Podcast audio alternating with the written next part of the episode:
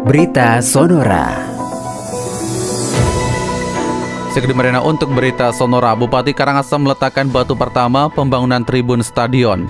Bupati Karangasem Bali Gede Dana meletakkan batu pertama proyek pembangunan tribun Stadion Amlapura sebagai kelanjutan dari rangkaian tahapan pembangunan lapangan olahraga sejak 2012 itu. Hal itu diungkapkan oleh Gede Dana dalam keterangan tertulisnya. Gede Dana meletakkan batu pertama didampingi Wakil Bupati Karangasem Wayan Artedipa, Kapolres, Dandim, Sekda Karangasem dan juga anggota Forkompimda Karangasem lainnya.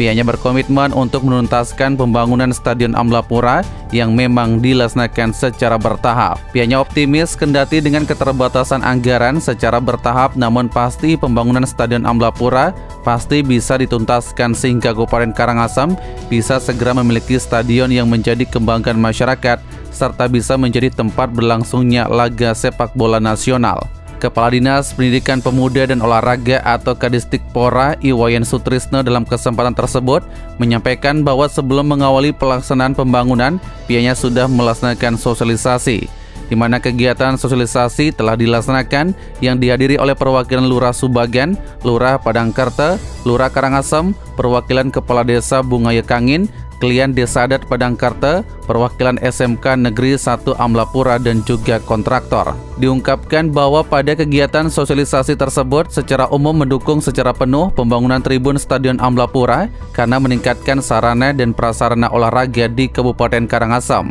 Pembangunan tribun Stadion Amlapura sendiri diungkapkan bahwa dilaksanakan dengan nilai kontrak 13,9 miliar rupiah yang dilaksanakan oleh Kerjasama Operasi atau KSO PT Rino Perkasa, PT Bripona Jaya Abadi, dan CV Dewata Karya Sejahtera. Pelaksanaan pembangunan ini diharapkan selesai pada tanggal 13 Desember 2022 atau selama 170 hari kalender. Pembangunan tribun Stadion Amlapura pada tahun ini direncanakan berkapasitas 1000 penonton dengan panjang bangunan 48 meter dan lebar bangunan 16,25 meter dengan ruang di bawah tribun dimanfaatkan sebagai ruang penunjang pemain dan juga kebutuhan lainnya.